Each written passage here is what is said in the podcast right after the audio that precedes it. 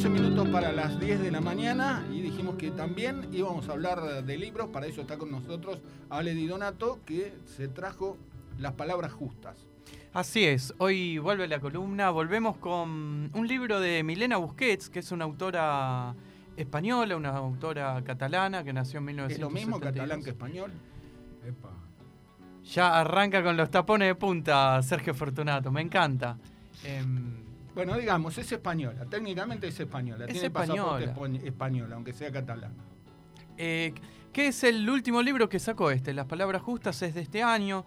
Es una autora que, mm, no tiene muchos libros, pero que eh, publicados, quiero decir, pero que algunos de ellos, en, algunos de ellos en los últimos años se han hecho muy, muy, muy famosos, publicados por, por Anagrama, eh, acá, en, acá en Argentina incluso. uno es también Esto pasará, que es una novela del 2015. El año pasado publicó Gema. y este año nos llega Las Palabras Justas, que es un diario de, de esta escritora que, escribió a lo largo de todo el 2021, abarca desde el 1 de enero del 2021 al 31 de, de, diciembre. Parte en pandemia. Sí, ya en, Sobre los finales. Sí, ya saliendo, ya. Bueno, está la, pandemia eh, de coronavirus presente, está la, la, apertura que primero se dio allá en, en, Europa, al la vuelta a la normalidad. la vuelta a la normalidad, con todo está toda esta cuestión de, salir a la calle, el reencuentro con, el otro, con el, tema de las mascarillas, de los barbijos, sacarse los barbijos o, no sacárselo. Bueno, son cosas que están presentes, pero no, eh, no es algo que atraviesa o que, tenga un gran protagonismo, digamos. es algo más bien eh, secundario. Después, en, la segunda parte de esta columna, vamos a estar hablando cuáles son las temáticas más recurrentes que, que aborda mm, o que se encuentran en este libro, que es bastante cortito, creo que son 130, 140 páginas más o menos, se lee bastante... Em, bastante rápido. bastante bastante fácil en el sentido de que al ser entradas del día a día eh, uno quizá lo puede ir interrumpiendo eh, no necesita de, cierta continuidad. Por ejemplo, le estás leyendo una novela y estás dos semanas sin eh, leer el libro y de repente tenés que retomar un poquito atrás para recordar en qué venías. En ese sentido, este eh, es un libro que quizás te acompaña cuando estás con una, una rutina muy, muy, muy agobiante, como me ha pasado a mí cuando leí este libro. Eh, pero bueno, volviendo a la columna, lo que decía era que en la segunda parte vamos a estar yendo a lo que es el estilo, a lo que son las temáticas más recurrentes. Pero en esta primera parte, eh, yo quería pensar la idea del diario en sí, ¿no? Como, como, género, como género literario, como género, como formato. Em, y, partir de la pregunta, ¿qué contar? No, no sé si acá alguno de, ustedes eh, escribe o ha escrito en algún momento de su vida un diario. Em, no. No. ¿Pablo? ¿Alguna, ¿Algún apunte de recuerdo, sabes cuándo? En, los viajes. Ahí está. En los viajes, porque lo que, lo que me suele pasar con, los viajes es que cuando volvés eh, son tantas cosas nuevas eh, concentradas en tan pocos días que después te olvidas. Entonces. ¿Más en estilo diario o más crónica, quizás? Más crónica. Más crónica y, y en algunos casos hasta eh, de forma, en forma de telegrama. Cuando puedo me extendía, pero si no, dejar registro de dónde estuve y qué pasó ese día. Pero eh, más que nada en los viajes. Eve Ward es una escritora... lo hemos hecho eh, en una construcción familiar. alternándonos cada uno ah. en el mismo cada diario. día, en el mismo diario, sí, pero que cada uno tenía un día o el tiempo o el día que quisiera escribir la obligación de escribir, hoy te toca a vos. ¿Tiene ese material? lo, lo, guarda. Y sí, en algún lado debe estar. En algún lado debe estar. Decía que Eve Ward es una escritora que, que, ha escrito, valga la redundancia, varios libros de crónicas de, viaje. Me, me, hiciste acordar de, eso cuando, cuando decías. Pero bueno, la cuestión es que yo me, pregunto, ¿no? Que, eh, ¿Qué contar, no? Porque uno supone que lo que plasma, digamos, es, eh, es la vida, la vida de uno. Ahora, ¿qué pasa cuando ese diario se transforma en algo publicable o en algo de potencial publicación, ¿no? De interés. Para ¿Y qué pasa cuando quien lo escribe, digamos, es una persona, es, una escritora profesional? Y para responderla vamos a escuchar a la misma, Milena Busquets, que, bueno, hemos sacado unas pequeñas declaraciones que hizo en el marco de, la presentación de este libro, que, bueno, está ahí disponible en YouTube, dura una hora y cuarto, hora y veinte, está muy, está muy buena la, la presentación, la recomendamos para que lo vean, pero vamos a escuchar una, una pequeña partecita en la cual ella habla acerca de la noción, relaciona la noción de trama eh, en el sentido literario, digamos, o el concepto de trama que maneja un escritor, con la idea de la, trama de, la vida. Así que la escuchamos. No, me parecía un, me parecía un riesgo, claro, en principio cualquier pues, artefacto literario se sostiene en, una trama, en una historia y en, que sucedan cosas. Y, sí, ahora cuando ahora que está, pues que está acabado y publicado, pues me parece muy osado. En aquel momento me pareció realmente una evidencia. Lo empecé a escribir sin pensar que, sería un diario, sino simplemente frases o reflexiones o cosas que me, que me ocurrían y de repente pues pensé, será un diario. y, bueno, y sin trama, porque realmente es que la vida no tiene trama.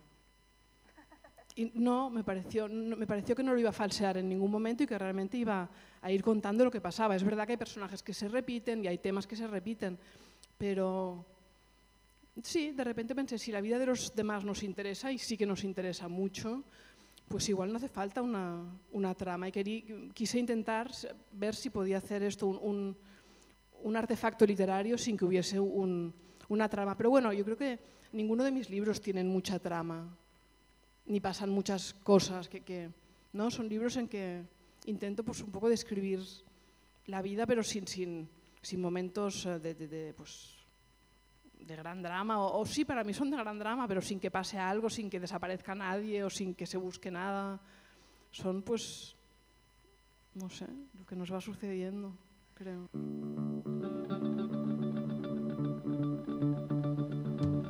Bueno, ahí pasaba Milena Busquet, autora de Palabras Justas, el libro que estamos comentando con Ale Di Donato. Bueno, me, eh, me, gusta esto que dice acerca de, la noción de, trama, porque aparece la, idea de, la trama de la vida, ¿no? ¿Qué pasa con la trama de la vida? Porque de repente encontramos que quizás la estructura eh, eh, dramática o la estructura eh, clásica que conocemos tanto en, literatura o a la hora de contar historias, puede ser cine, teatro, que está muy vinculada a, cierto, cierto orden eh, inquebrantable cuando, cuando la estructura es clásica, esta idea de introducción, nudo, desenlace. Eh, crecimiento o desarrollo de los personajes, introducción de los personajes.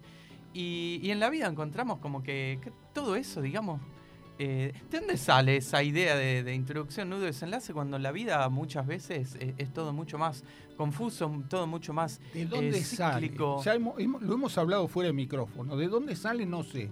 Es una cosa clásica, viene desde la época eh, de, los griegos. Mm. Pero para mí, ¿no? Un viejo conservador es introducción, nudo y desenlace, en el orden que vos quieras, mm. pero, tienen que, estar, los tres. Cuando falta uno, ya me cuesta a mí digo, personalmente. Hay gente que le gusta, que es todo introducción, o que es todo desenlace, o que es todo nudo. Y yo no, Mala como película checa, dice una, una, una canción de Liliana Felipe, ¿no? Que es todo, todo desenlace, por ejemplo. Pobre los checos. ¿eh? Otra cuestión que, yo pensaba a la hora de, leer este diario, y de hecho busqué bastantes entrevistas de ella por escrito o, bueno, entrevistas ahí subidas en, YouTube, y que no pude encontrar ese mm, en qué momento ella supo que eh, esos diarios que estaba escribiendo iban a ser publicados, porque me parece un dato eh, fundamental. Ella en un momento, una de las primeras entradas que, escribe, em, dice que, todo escritor que, lleve un diario no puede. todo escritor que lleve un diario es consciente de que ese diario lo escribe para que sea, publicado.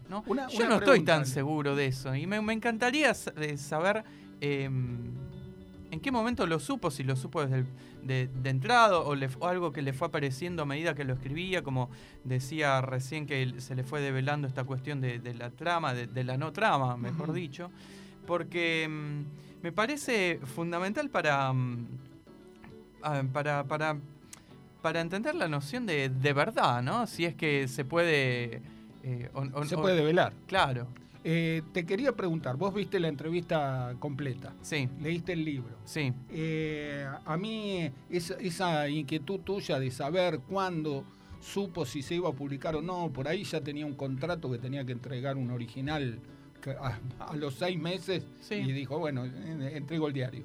Eh, digo, el diario es un, un diario pensado, ¿te diste cuenta? ¿Lo sabés? ¿Es un diario pensado como diario o es un diario que en realidad cuenta una historia y es una novela pero que adoptó el formato diario para publicar? ¿Es un diario de su vida o es un diario de ficción?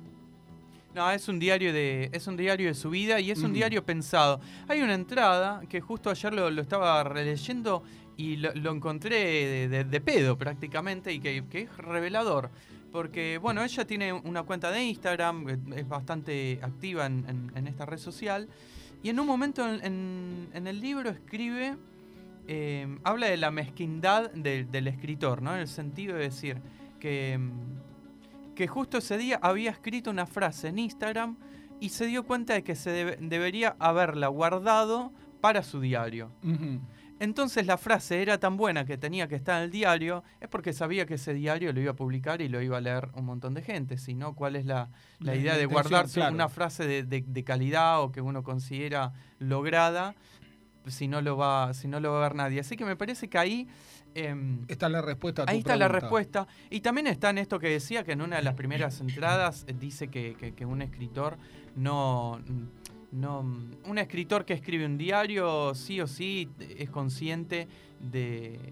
De que va a ser ese diario va a ser momento. publicado, lo cual yo, yo eso no, no lo comparto y tengo una, una visión más, eh, más cercana a la de Ricardo Piglia, ¿no? Ricardo Piglia eh, publicó lo- sus, sus diarios, los diarios de Emilio Renzi. Está el documental de, de Andrés Ditela, 327 cuadernos, que, que bueno, eh, Pero vos decís, vos sobre- decís que Piglia no sabía que en algún momento se iban a publicar. Es lo que... Que haya empezado a escribir sí. sin esa intención es posible. Pero No. en algún momento en el que Piglia se transformó en Piglia, ya sabía que esos diarios iban a ser publicados. Yo no estoy ¿No, tan... No, no estoy tan seguro porque él decía que, mm, primero que si un escritor, digamos, él lo, lo pensaba en, en relación a la muerte, ¿no? Es decir, ¿qué pasa con la obra de uno cuando, cuando uno muerte y cuando uno muere y la obra queda en mano de lo- los, los herederos, ¿no? Que dice, si vos no querés que, que te publiquen algo que Qué vos malo. escribiste en, tu, en, en vida y consideraste no publicable, lo tenés que prender fuego. No puedes decir, eh, de- eh, esto no lo publiquen, por favor, porque lo van a publicar. Bueno, Sí. eso sí podés prever que el día que te vas a morir, por ahí te, mor- te morís este, antes de prender fuego lo que querías Bueno, prender fuego. eso es, es- es también, que queda, esa, una parte está fuera del control de uno. Tampoco Me acuerdo también del caso de Abelardo Castillo, que cuando publica sus diarios, los diarios llegan hasta el 2006 y él dice que, mm, que él los siguió escribiendo los diarios, pero hizo el corte en el 2006 porque en el 2006 se dio cuenta de que eso podía ser publicable y siente que lo que siguió escribiendo No. está contaminado, entre comillas, por ese, por ese pensamiento de publicación. Entonces, lo que publicó fue todo lo que él escribió, Escribió para pensando que, claro, que no iba a ser eh, publicable. Bueno, es una, una posición honesta. Totalmente. Bueno, esta autora es muy honesta también, ¿eh? es, es algo que pensaba eh, decir a, cierre de, con el cierre de la columna, pero, pero lo, adelantamos ahora, digamos. En algunas cosas te puede gustar lo que dice, en algunas cosas te puede no gustar, pero ante todo es una, una escritora honesta, genuina y que eso me parece de una de las mayores virtudes que yo, que yo encuentro. Bueno, Ale Di Donato, eh, primera entrega de la columna de hoy, Las Palabras Justas, el libro, eh, el libro, el diario, que quise decir, de Milena Busquets, que estamos comentando. Va a haber una segunda parte. Va a haber una segunda parte. Quédate en un rato nomás aquí en la edición 1405 de A Contramano. Dos minutos pasaron de las 10 de la mañana, ya completamos la primera hora. Vamos a una tanda y enseguida regresamos. En tránsito.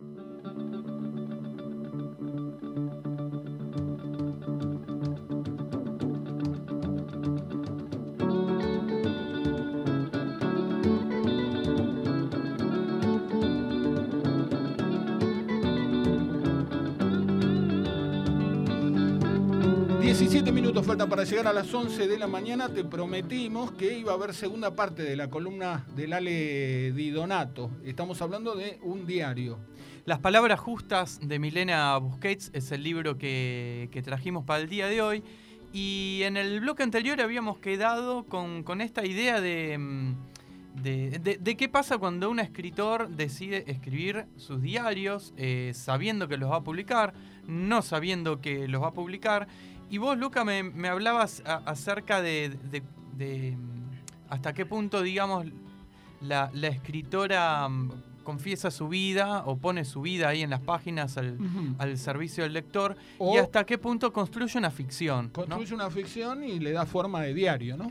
Bueno. Que, que es un, un recurso válido también. Y una de las constantes, una de las temáticas constantes, una de las temáticas recurrentes que se presentan en este libro es justamente la, la de la literatura, la de la escritura, más eh, también la de la lectura, pero más la de la, la escritura, es ella reflexionando acerca del oficio de, de escribir y del hecho de realizarlo desde una desde una desde un abordaje, desde una impronta profesional. Y en un momento aborda esta cuestión de, la, relación entre la ficción, o mejor dicho, el límite que separa la ficción de la autoficción, eh, la literatura del yo, eh, dice ella, ¿no? Y, mm, y- y escribe una reflexión que, mm, que dice algo así, la parafraseo, ¿no? Como que pasar de, de la ficción, de escribir ficción a escribir autoficción, se puede o es mucho más fácil que pasar de la autoficción a la ficción. ¿no? De- ella dice algo así como, si vos eh, arrancás y, y- y estás mucho tiempo eh, abordando o dedicándote a esta literatura del yo, después es muy difícil que, Salir. que, que, que pases a escribir una novela, ¿no? Algo así más bien eh, ficticio.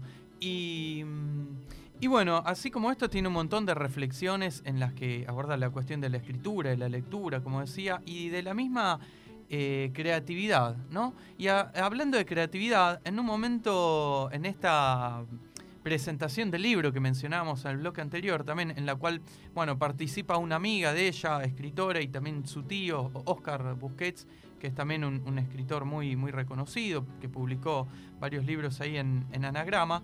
Y en un momento eh, aparece el, debate acerca de, de qué pasa con, con el arte, ¿no? ¿Hay que sufrir a la hora de crear arte? ¿No hay que sufrir? Eh, y es algo que ella misma en un momento eh, dice en el sentido de que, bueno, otra de las, de las figuras que aparecen bastante en este libro son sus dos hijos, eh, sus dos hijos con, con los cuales mantiene una relación bastante eh, interesante en el sentido que se nota que hay una retroalimentación, que no es algo eh, unidireccional de madre hacia hijo, sino que la misma madre se muestra como es transformada por estos hijos eh, adolescentes o, o- o jóvenes que, que le van presentando una nueva eh, o, o una visión más, más actualizada del mundo, o una visión genuina.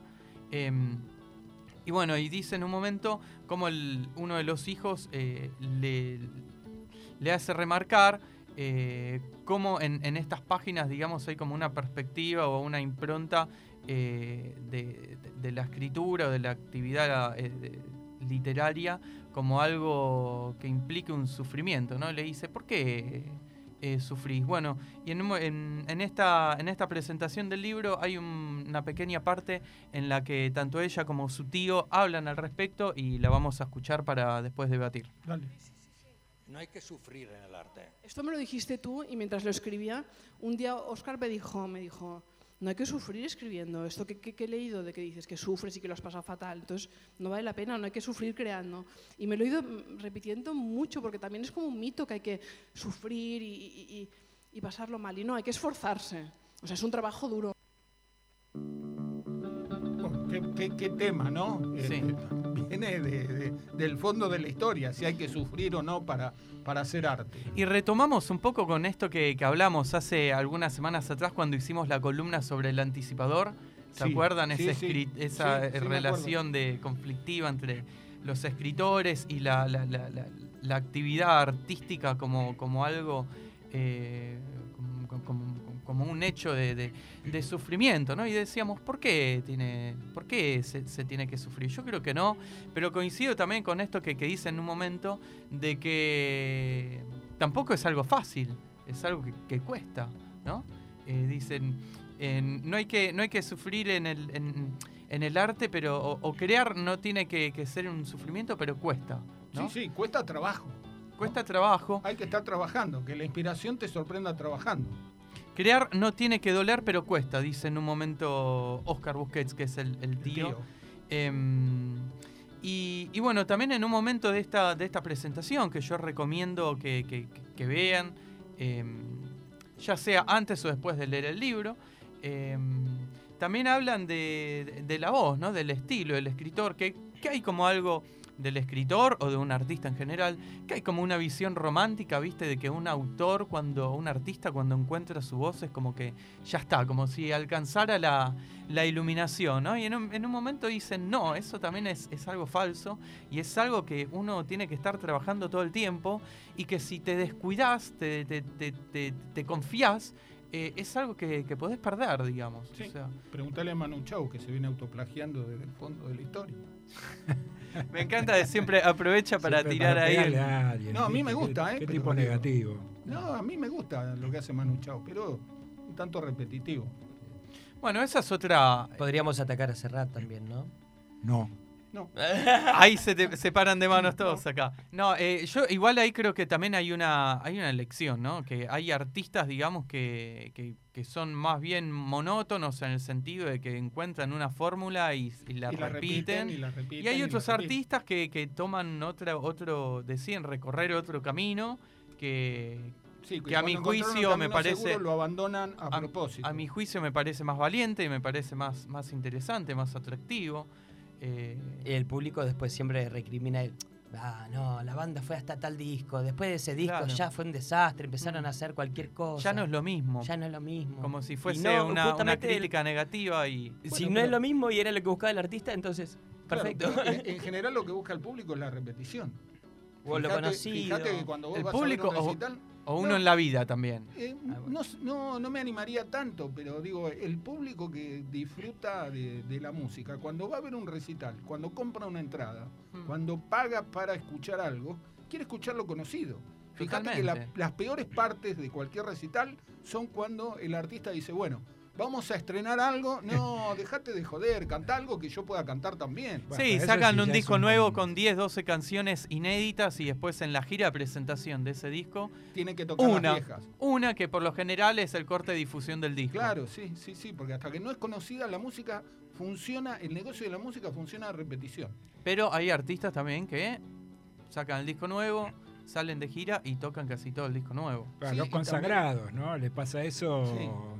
¿Te acordate la época que Lito Nevia no quería tocar los temas viejos porque le rompía las bolas que le pidieran los temas viejos? Porque el tipo decía, yo sigo, sigo, Sigo creando. tocando, sí. Y vos le pedías la balsa, Lito, la y el tipo Claro. te Sí, odiaba. Sí, sí, sí, suele, suele pasar, pero también hay de los otros, los que no graban el disco y tocan todas sus giras, las canciones nuevas, y cuando ya todo el público puede corear esas canciones, graban el disco. Hmm. Y es un éxito, porque todo el mundo conoce las canciones. Claro. Bueno, Claro. son distintos mecanismos. Volviendo al libro, vamos a Dale. mencionar brevemente algunas de las temáticas recurrentes, ¿no? Que en, en realidad, digamos, parecerían ser las, lo- lo- los, in- los mayores intereses de esta escritora en, en- en- en su vida privada o, o- o Sí. personal. No, bueno, hablamos de, de la literatura. Otra de las cuestiones recurrentes es la del amor, el amor vincular, el amor de, de- de pareja. Eh, eh, aparece la familia. La familia, bueno, hablaba de, de los, De los hijos, el vínculo con los hijos. También aparece el vínculo con los padres, eh, los, los dos eh, muertos. Bueno, muchas entradas de ellas son eh, de ella yendo o, o escribiendo acerca de sus visitas al psiquiatra. Y hay, hay algo interesante porque va a, uno encuentra una evolución, digamos, acerca de, de- ciertas cosas que, que quizás ella trabaja ahí en, en- su terapia. eh, y el, vínculo con, los padres eh, aparece.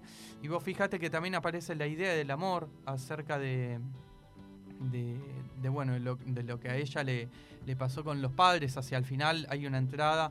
Por lo general son entradas bastante cortas, viste, que, se leen así eh, rápido. Una- tiene un estilo bastante, bastante sencillo en el sentido que no es muy rebuscada, oraciones cortas, un vocabulario bastante eh, cotidiano.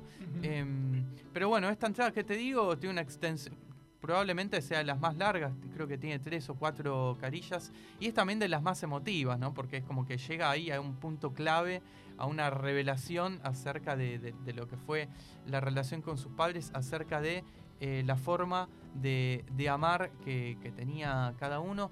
Y, bueno, y hasta qué punto esa forma de amar que, tenía cada uno de, los padres termina influyendo en, su vida y en su propia eh, forma de, amar y, de relacionarse, ¿no? Después, bueno, hablan, hay, hay mucho material acerca de sus rutinas, de sus salidas, no sé, de sus eh, encuentros con, amistades y demás.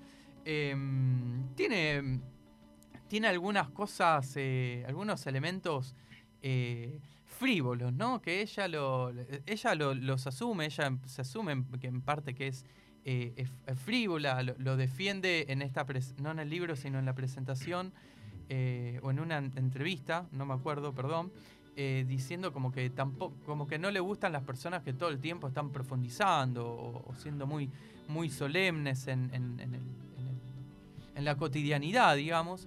Pero tiene algunas cuestiones ahí frívolas que, que pueden gustar o no gustar, como decía antes, pero que en todo momento, digamos, lo, lo que, eh, lo, lo que aparece y lo que uno observa es que estamos ante una autora que se muestra como es, se asume tal como es y no tiene inconvenientes, digamos, ¿no? Y, y- y una de las mayores virtudes de ella, eh, este, es, este es el primer libro que, que leo, digamos, yo no, no la conocía y a mí me gusta cuando me encuentro con, con, con algo genuino, ¿viste? Con algo auténtico y con algo honesto, más allá de que pueda gustar o no gustar Sí, sí. la- la- la- al- alguna que otra opinión que, que tenga, ¿viste? Pero a vos te gustó.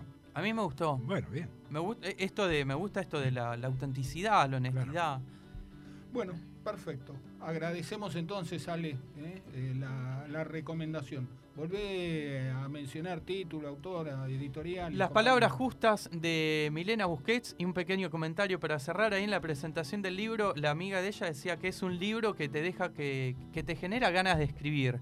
Eh, yo creo que puede ser que sea así, pero a mí lo que me pasó fue que me genera ganas de leer, ¿no? Porque con todas estas eh, opiniones, eh, todas estas reflexiones acerca de la literatura en sí, eh, es- está bueno eh, abordar una nueva, una nueva lectura con todo este, con todos estos, con todas estas ideas frescas o recién incorporadas y en específico, en especial lecturas de diarios, ¿no? Me parece que es ahí un género que, que es para, para profundizar y quizás pronto traigamos otras columnas acerca de, de escritores y diarios. Perfecto. Muchísimas gracias, Ale. A ustedes.